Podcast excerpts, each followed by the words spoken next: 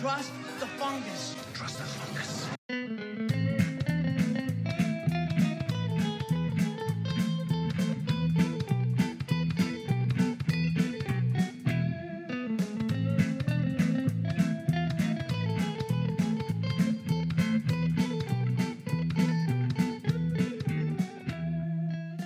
Folks, Mackenzie Lambert here, your host for Mac and the Movies, where we look at everything from art house to grindhouse, mainstream to obscure, the forgotten and the unforgettable.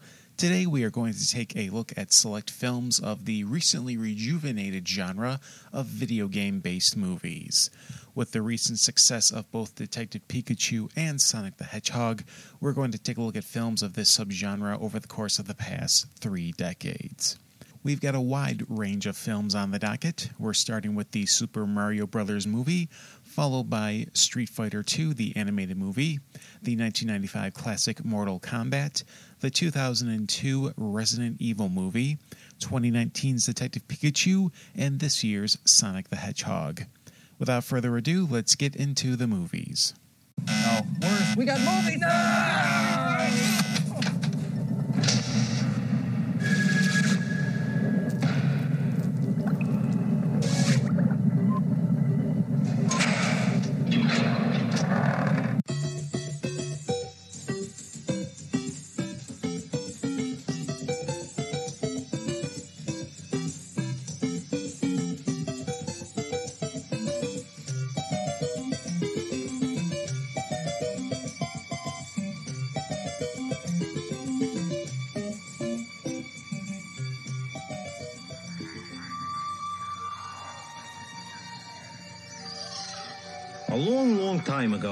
Earth was ruled by dinosaurs. They were big, so not a lot of people went around hassling them. Actually, no people went around hassling them because there weren't any people yet. Just the first tiny mammals. Basically, life was good. You know, it just don't get no better than this. Yeah.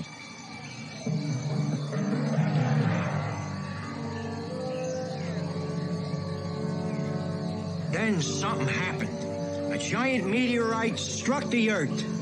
Goodbye, dinosaurs. But what if the dinosaurs weren't all destroyed?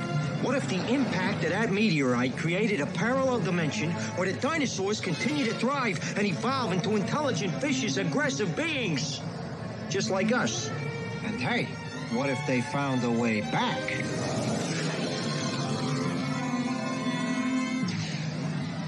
Mario and Luigi are down on their luck plumbers.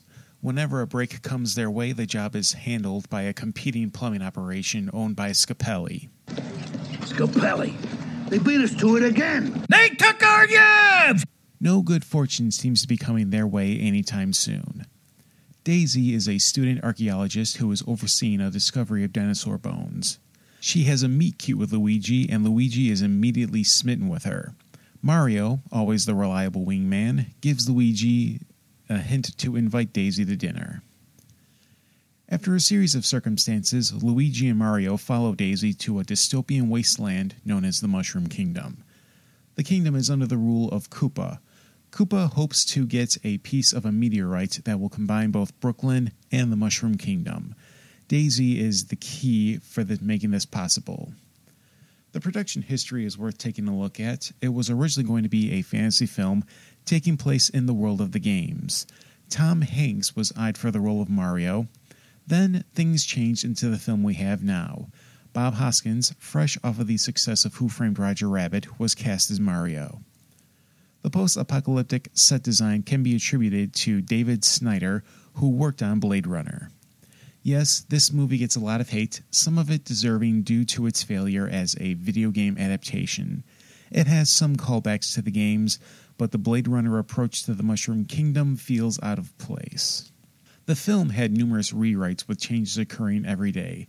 It was this hectic direction that led to Hoskins and Leguizamo drinking on set. The husband and wife director team of Rocky Morton and Annabel Jankel faltered as the project continued. Dennis Hopper's limited experience with special effects hindered the production. After his retirement, Bob Hoskins referred to Super Mario Bros. as the worst movie he's ever worked on. Now, let me tell you why this film works for me. As a video game adaptation, it fails, but as a piece of 90s science fiction, it's a curiosity. Think about the sci fi offerings of the 1990s. We started the decade with Back to the Future Part 3. The decade ended with the beloved trio of The Matrix, Galaxy Quest, and The Iron Giant. In the years between, we had creature features, anime, full moon studios, blockbusters, indie features, international films. Never were there so many options for consumption of science fiction. The 90s stand as the last experimental period for the genre.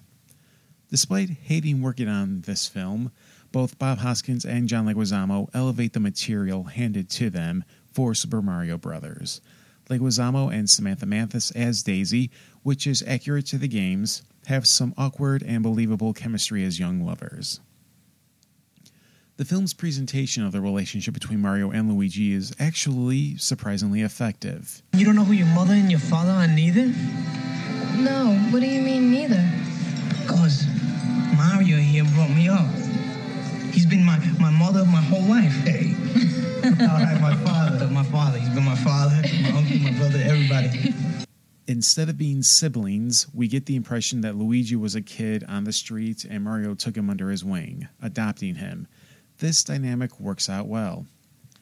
Dennis Hopper hams it up as Koopa, giving the character Trump characteristics, whether it's the hair or the bravado, but is entertaining nonetheless. He's commanding for his scenes, chewing the scenery and loving every minute of it. The scenes he shares with the Koopa cousins, Spike and Iggy, has him come off as the proverbial Moe Howard of the trio. The music by Alan Silvestri has a bit of a Danny Elfman bounce to it, which feels out of place for the gritty tone of the film. The main theme would have fit had the original fantasy element stayed in.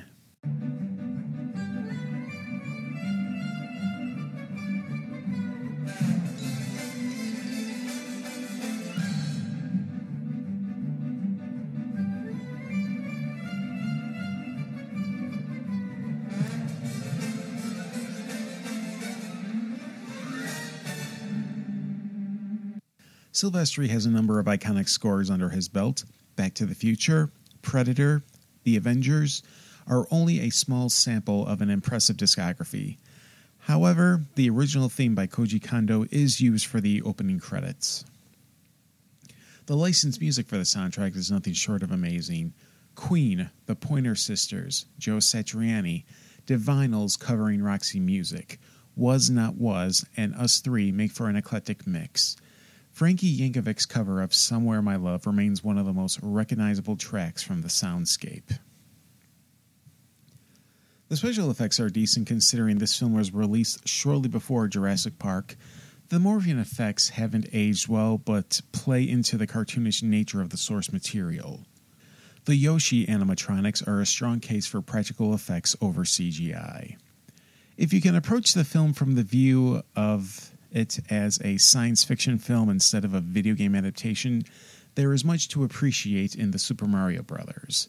A cast that treats the material better than it has any right to, great soundscape, and solid visuals. Uh, this is a movie that is better than you may remember.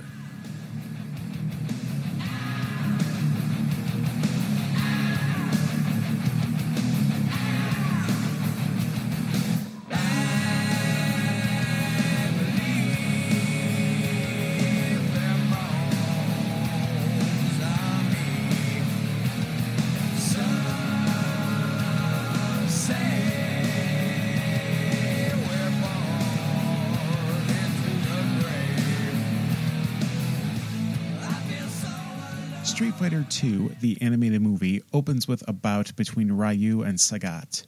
The match is in the midst of a thunder and lightning rainstorm. Unbeknownst to them, the fight is being monitored by a droid that is measuring the combat ratings of both. Ryu defeats Sagat in a manner that is a nice reference to the intro animation to Super Street Fighter II. In public, the Justice Minister is assassinated by Cammy, an MI6 agent that has been missing. Interpol agent Chun Li believes she was under my control, and somehow M. Bison is responsible. Chun Li wants to bring on the reluctant Guile, who has history with Bison. Unfortunately, Bison has eyes on Ryu, particularly after the decisive victory over Sagat and high combat ratings from the observing robots. However, Ken, a fellow student with Ryu, may show to be a fitting substitute since he has the same training and skill set as Ryu. Between the 1994 Jean Claude Van Damme film and this, the Street Fighter II animated movie is the superior film. The animated movie fixes many of the mistakes of the live action film. Ryu is the lead character, not Guile. Not every character plays a significance in the narrative, such as Zangief and Blanka, who appear in the animated film for only a few seconds. The anime style makes the hyper realistic moves of the characters much more believable instead of in a live action setting, a setting that uses a flash, fr- uh, flash frame for Ryu's Hadouken. The fights in this film are much more memorable. The battle between Fei Long and Ryu is pretty brutal. The film's best set piece has to be Chun Li against Vega. In fact, how much actual fighting was in the live action Street Fighter movie? Not a whole hell of a lot from what I remember. One element that got a chuckle out of me was the film following the Japanese lore of the game, while the dialogue catered to the Americanized lore. Okay, try to keep up with me here. In Japan, M. Bison is known as Vega. Vega is originally known as Claw, but changed to Balrog in Japan. Then you had M. Bison with M standing for Mike for the Japanese edition. Due to American copyright, names had to be switched around. Mike Bison in Japan became Balrog. Balrog in Japan became Vega. Vega in Japan became M. Bison. And that's all I have to say about that. Tetsuya Komuro, Yuki Toriyama, and Matthias Weber provide the original music for the film, yet the early 90s alternative rock stole the show. Alice in Chains, KMFDM, Korn, and Silverchair contributed licensed music to the film. I'm not familiar with a lot of the voice acting talents except for two. You have Steve Blum, the video game equivalent of Hugh Jackman. The man's been voicing Wolverine as far back as the X Men Legends series. I hope this hurts. So long, chump. In the Street Fighter II anime, he voiced a number of characters, including T Hawk. Then there's Bryan Cranston. Yes, that Bryan Cranston. You're goddamn right. Many don't know before he broke out in an episode of The X Files, Cranston did a lot of voice work and bit parts. He was on Airwolf, Hill Street Blues, Jake and the Fat Man, The Flash, The Mighty Morphin Power Rangers, Murder She Wrote, and Babylon 5. Now everyone knows him as Walter White and for being the best subplot in the 2014 Godzilla movie that was stupidly cut short. Street Fighter II, the animated movie, is so good it makes the live action film obsolete. The characters are done right, the action is fluid and visually dynamic. There's the soundtrack. This is definitely one to watch. feeling.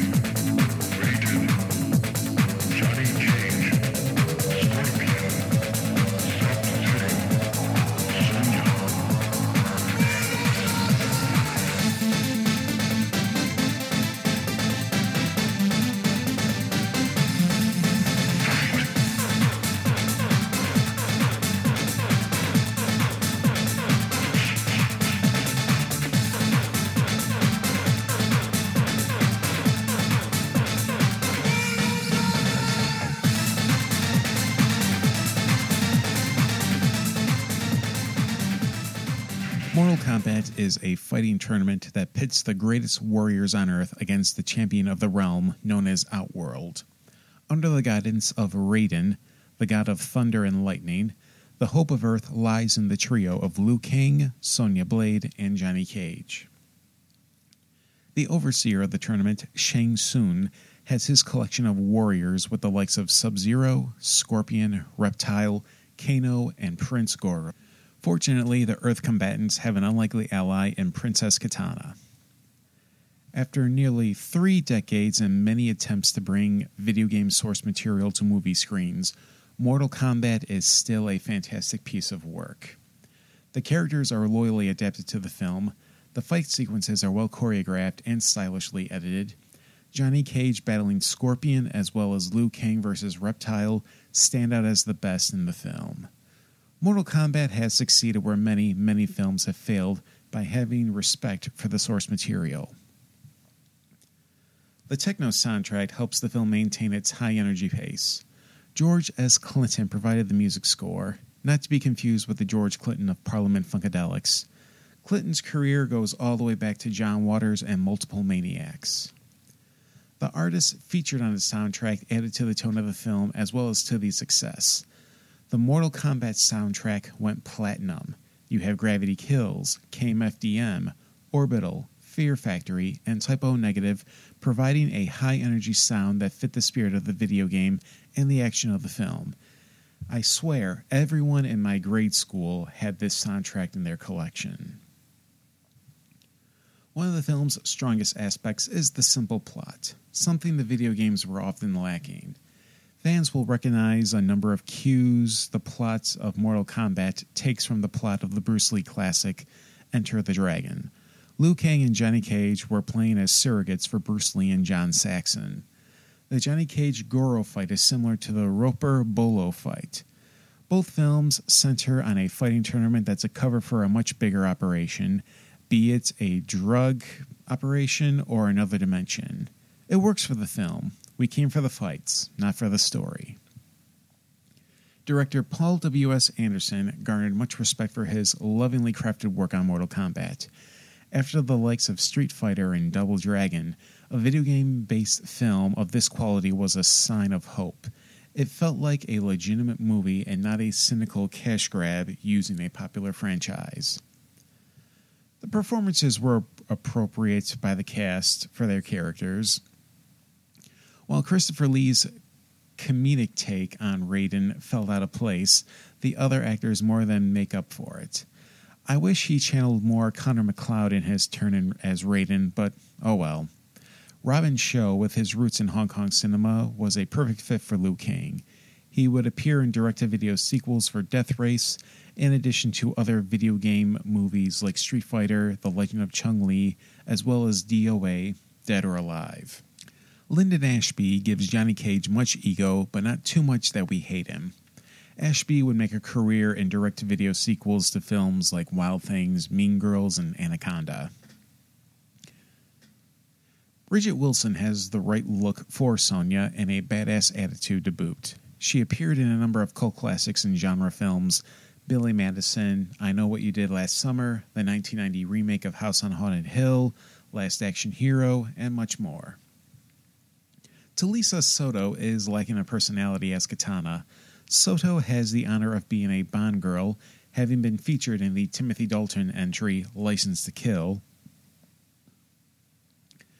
she also played the comic heroine Vampirella in a 1996 adaptation.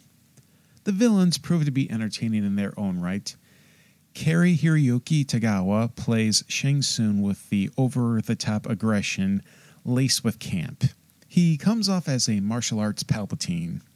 The late Trevor Goddard played a light-hearted take on Kano. He's still vicious, but he's very amusing. Keep an eye out for John Carpenter regular Peter Jason in a bit part. With video game based films having a growing number of misses than hits, the ones that work are all the more noteworthy. Awesome cast, cool soundscape, and a love for the video game source material still makes Mortal Kombat one to love. Yeah, after all these years, it's still that good of a movie.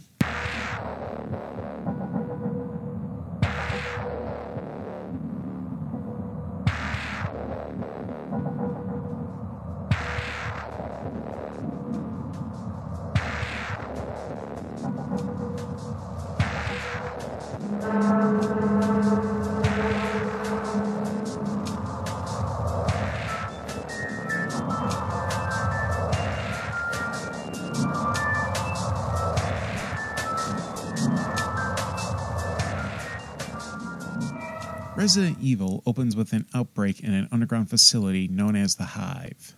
The Hive is owned by Umbrella Corporation. To prevent the outbreak from spreading, the Hive AI, known as the Red Queen, seals the facility, leaving all the personnel to die. A woman named Alice awakens in a mansion. She dresses and is soon attacked by a man, but saved by a group of commandos. Turns out Alice's attacker is a police officer from the Raccoon City PD. The commandos have been sent in on behalf of Umbrella. The situation below involves finding the scientific team as well as retrieving an antivirus to use against the T virus if needed. What follows is a dumbed down retread of the original Resident Evil game's plot. The squad is a surrogate for the STARS team as they encounter zombies, zombie dogs, and lickers, which are substitutes for the hunters. The developmental hell period for Resident Evil is interesting. Constantin Films bought the film rights to Resident Evil in 1997. Alan B. McElroy was the first to write the screenplay for the film adaptation. His previous credits include Halloween 4, The Return of Michael Myers, the film adaptation of Spawn with Michael Jai White, and Left Behind with Kirk Cameron. A job's a job, I guess. McElroy's script was rejected despite closely following the plot and featuring the monsters from the game. After directing the Resident Evil 2 commercial for Japan, zombie film icon George A. Romero was tapped to write a draft. Romero used a recording of the gameplay as a resource for his script. Romero's script would be rejected because it would have been rated NC 17.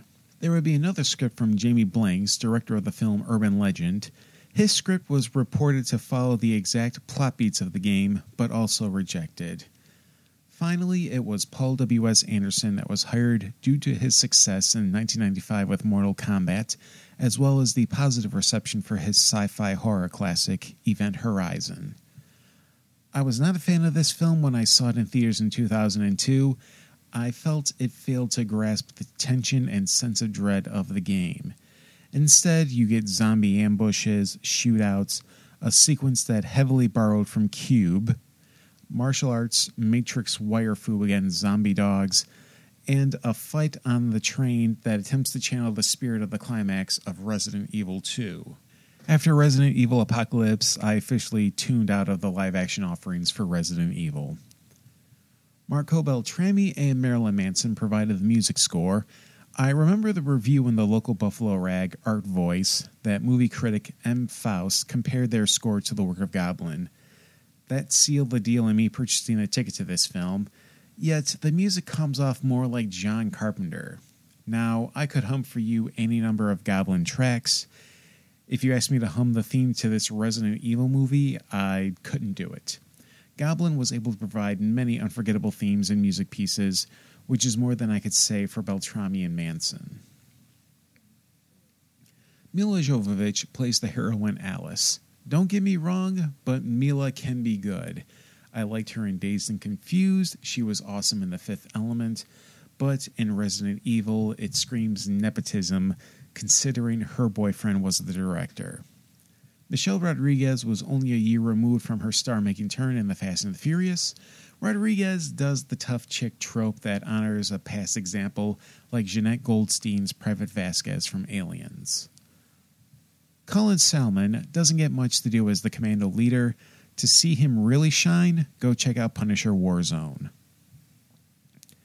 I just couldn't care for what Anderson did to the Resident Evil franchise, but they have their audience. Uh, not only did uh, Capcom make the best Street Fighter movie, but do yourself a favor and watch the Capcom produced CGI Resident Evil films.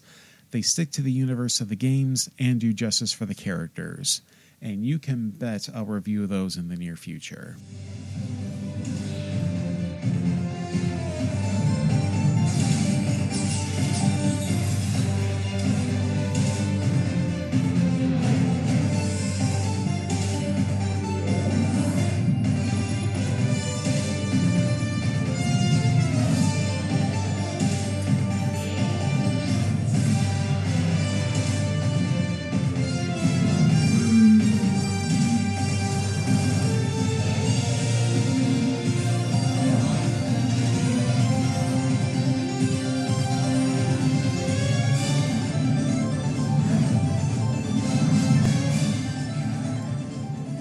Tim is a young man who gave up his aspirations to be a Pokemon trainer in favor of a career as an insurance adjuster.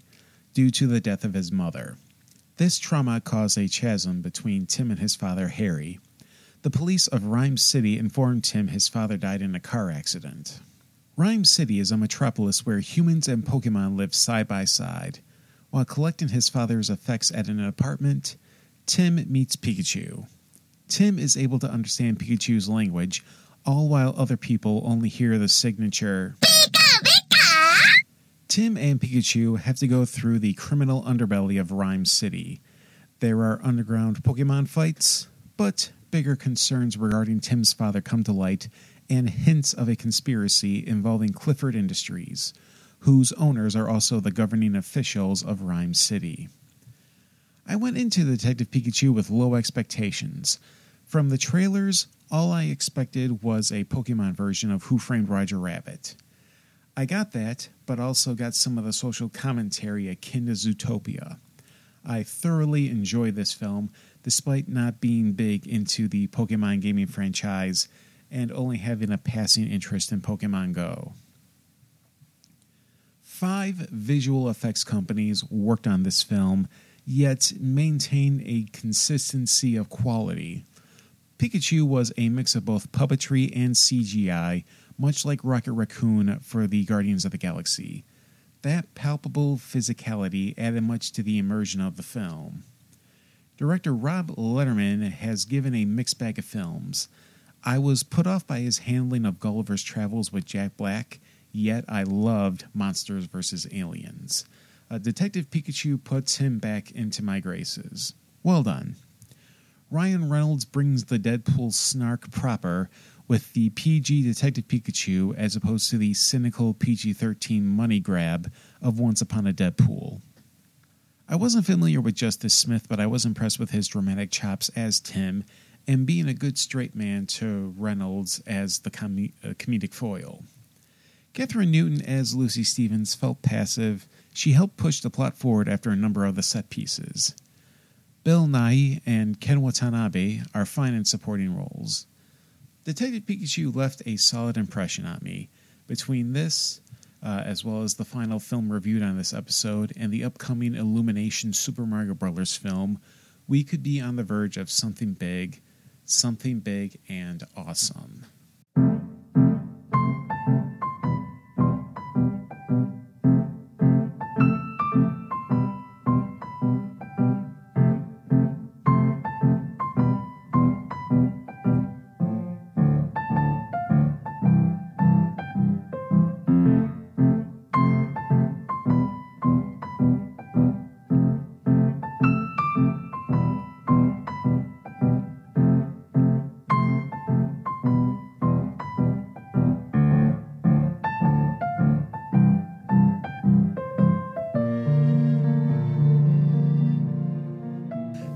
Hedgehog is forced to leave his home when attacked by a group of Echidna warriors. He is given a bag of rings by his guardian, Longclaw the Owl. These rings allow him to travel to other planets and dimensions. Sonic escapes through one of the rings just as Longclaw is overtaken by the Echidnas. Over the next decade, Sonic is enjoying a life in secrecy, yet he reaches a point where he longs for friendship. He becomes a local legend thanks to sightings by the town drunk of Green Hills. The sheriff of Green Hills, Tom Wachowski, becomes an idol of sorts, even being referred to as the Donut Lord. One night, Sonic is so distraught over his loneliness he knocks out the power of the Pacific Northwest. The U.S. Department of Defense reluctantly sends in Dr. Robotnik. In a moment of panic, Sonic loses his rings and needs Tom to get him to San Francisco to retrieve them. Both end up in the crosshairs of Robotnik.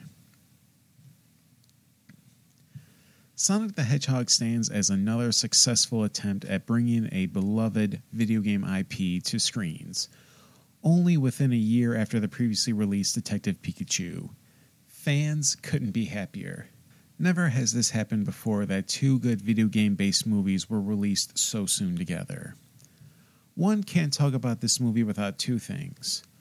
One, the awful trailer that came out with the worst looking design for Sonic. He was absolutely atrocious. The media does its usual thing and smeared the fan base for complaining about the design, calling them entitled. This was a repeat of the narrative going all the way back to Ghostbusters 2016. In episode 3 of my podcast, I go into detail on the media's war with the various fandoms. When word spread that the movie was successful, this put a damper on their narrative. It turns out that listening to the fans actually yielded financial success for a film. And then there's the petty bitterness on the part of some obsessed Birds of Prey fans. A few fans of the Harley Quinn spinoff were spreading lies and trying to sabotage Sonic the Hedgehog. They accused the film of homophobia and racism in order to try to get more people to see Birds of Prey. Uh, clearly, uh, these people didn't see the movie, and people didn't flock, for lack of a better term, to Birds of Prey. In the end, Birds of Prey will be remembered as a disappointment for Warner Brothers, while Sonic the Hedgehog will be a smash hit for Sega Studios. So, uh, any chance we'll get that crazy taxi movie that's been stuck in developmental hell for the last 15 years? I can't speak enough for the amazing work done on Sonic by Tim Miller and Blur Studios. The attention to detail and the express- expressiveness of the character was fantastic. Miller and Blur were a big part of the first Deadpool movie, and there was a noticeable drop in quality in Deadpool 2, particularly in the lack of expressiveness of Deadpool's eyes. Jeff Fowler made his feature film debut with Sonic the Hedgehog. Talk about making a good first impression. Fowler knows what he's doing, so let's see where we go from here. Ben Schwartz nails Sonic the Hedgehog. He gives the character a sweeping affection and interest in things that works for an extraterrestrial. Can't say I'm too familiar with his work, but I'm sure he's recognizable to fans of Parks and Recreation as well as Bojack Horseman. James Marsden plays Tom Wachowski, the sheriff of Green Hills. Marsden has great chemistry with both Schwartz as Sonic and Tika Sumpter as Maddie. Marsden may be best known for Cyclops in the early X Men films, but that was a rubbish performance. Uh, I recommend uh, Sex Drive or Westworld for better examples of Marsden as an actor. Last but not least, Jim Carrey. This is the Jim Carrey people my age have been pining for to come back. This is Ace Ventura Jim Carrey, The Mask Jim Carrey, Dumb and Dumber Jim Carrey, In Living Color Jim Carrey. He steals the film as Robotnik. I thoroughly enjoyed Sonic the Hedgehog for the family friendly video game based movie it was. Solid cast, the work done on Sonic was impeccable. I'm looking forward to what Sonic has up their sleeve for future films, and we can only hope for a Smash Brothers cinematic universe. That's a good way to cause Disney some sleepless nights. And that wraps up this episode of Mac in the Movies. Thanks for listening. Next time, I'm going to tackle the film adaptation of the Alan Moore comic, The League of Extraordinary Gentlemen, as well as pitch how the comic can get a cinematic reboot. That will be on Monday, March 23rd. If you enjoyed this content and would like to see the program grow, a one time donation via PayPal would be greatly appreciated. You can find me on Facebook, Twitter, and Instagram. Any questions or inquiries can be sent to my Gmail. All of that in the description below. Until next time, this is Mackenzie Lambert for Mac in the Movies. Take care, folks.